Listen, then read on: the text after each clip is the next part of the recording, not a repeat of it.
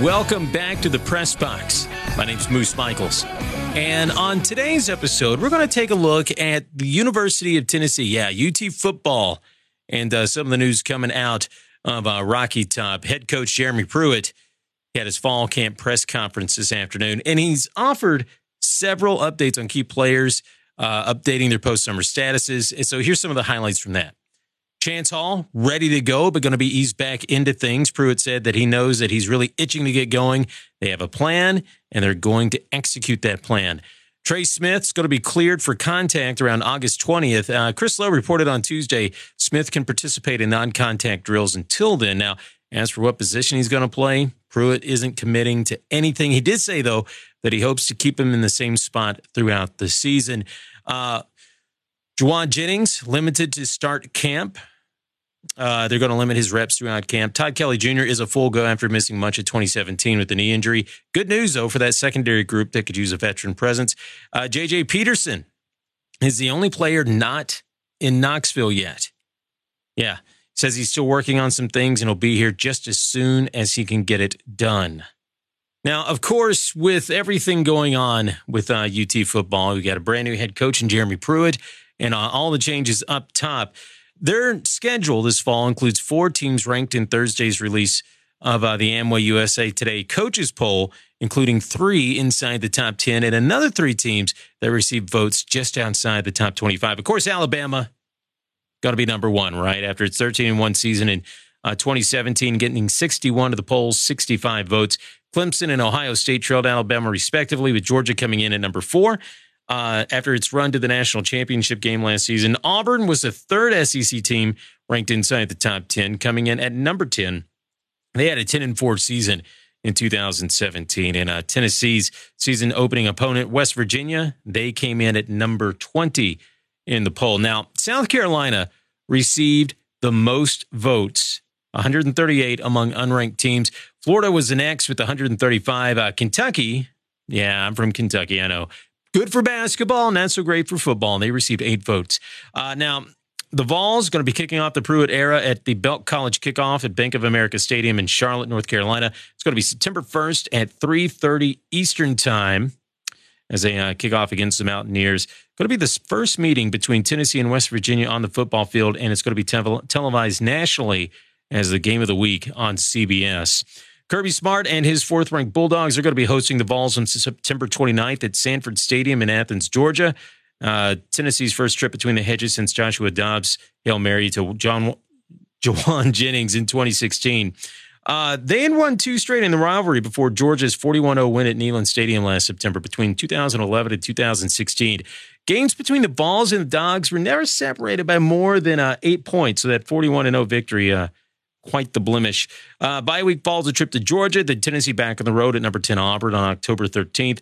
Now, the Vols have lost six straight against the Tigers, going all the way back to 2013. The last win coming in October 1999, a 24 0 Tennessee shutout at Neyland Stadium.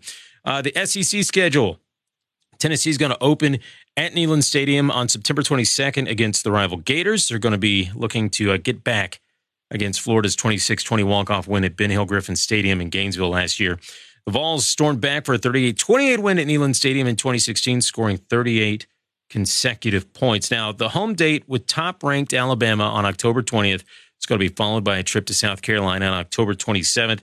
The Vols haven't won against the Gamecocks since November 2015, and that was a 27 24 victory uh, at Neyland Stadium. Now, the home date with Kentucky Falls, it's got to be what has to be considered a string of must-win games in November. Uh, the Cats coming to Neyland Stadium on November 10th after a home game against Charlotte and before a home game with Missouri. The regular season schedule, of course, concludes on November 24th with Vandy. Uh, in Tennessee, going to be hosting uh, ETSU in the home opener on September 8th and UTEP on September 15th in other non-conference games. So, uh, Vols all reported to campus today, and uh, their uh, first, it's going to be the first fall camp under Pruitt. That all gets started tomorrow afternoon. Now, if you're curious about the quarterback situation with Tennessee, uh, head coach Pruitt was asked about the uh, ongoing quarterback competition happening in Knoxville. And here's kind of what he had to say about the situation. Quarterbacks are no different than any other position. you are going to have the same amount of competition. We will be repping four guys there. They will all get the same opportunity. That's what Pruitt said. The first year Tennessee coach. Uh, he also uh, gave some thoughts as only a defensive minded coach could. He compared the quarterback competition to a position battle at outside linebacker. He said it's kind of like outside linebacker. If you got two guys that are about the same, then you play them both. You got one guy that's a little better, then you play him. Then this guy comes in when he gets tired or whatever. I think the same thing for quarterbacks. We have someone that asserts himself. It might be three days into fall camp, it may be six weeks into the season, but we have to figure out who gives us the best opportunity. And they will control that, not us.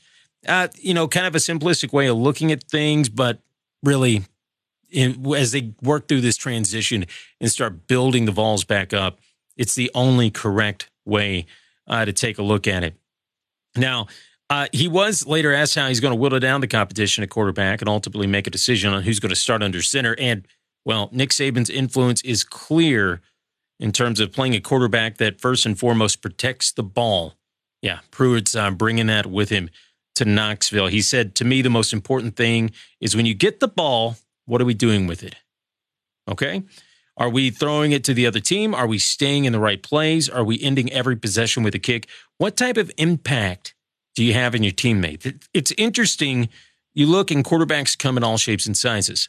Look at the NFL and over the great history of the quarterbacks, they all look different. It's taking your team and moving the ball, being productive, rallying everyone around you. To do that, you have to have competitive situations. They have to be put in situations where they have the ability to separate themselves, and that will ultimately happen. Now, in other college football news, you've got everything going on with Urban Meyer, where apparently uh, one of his assistant coaches said that, uh, well, his wife told Urban Meyer's wife that there was some kind of domestic uh, abuse going on, and supposedly uh, they're investigating as to whether or not Urban Meyer knew about it and kept him on anyway. Now, what's it have to do with Tennessee fans? Well, Ohio State's actions they proved that Tennessee was right not to hire Greg Schiano.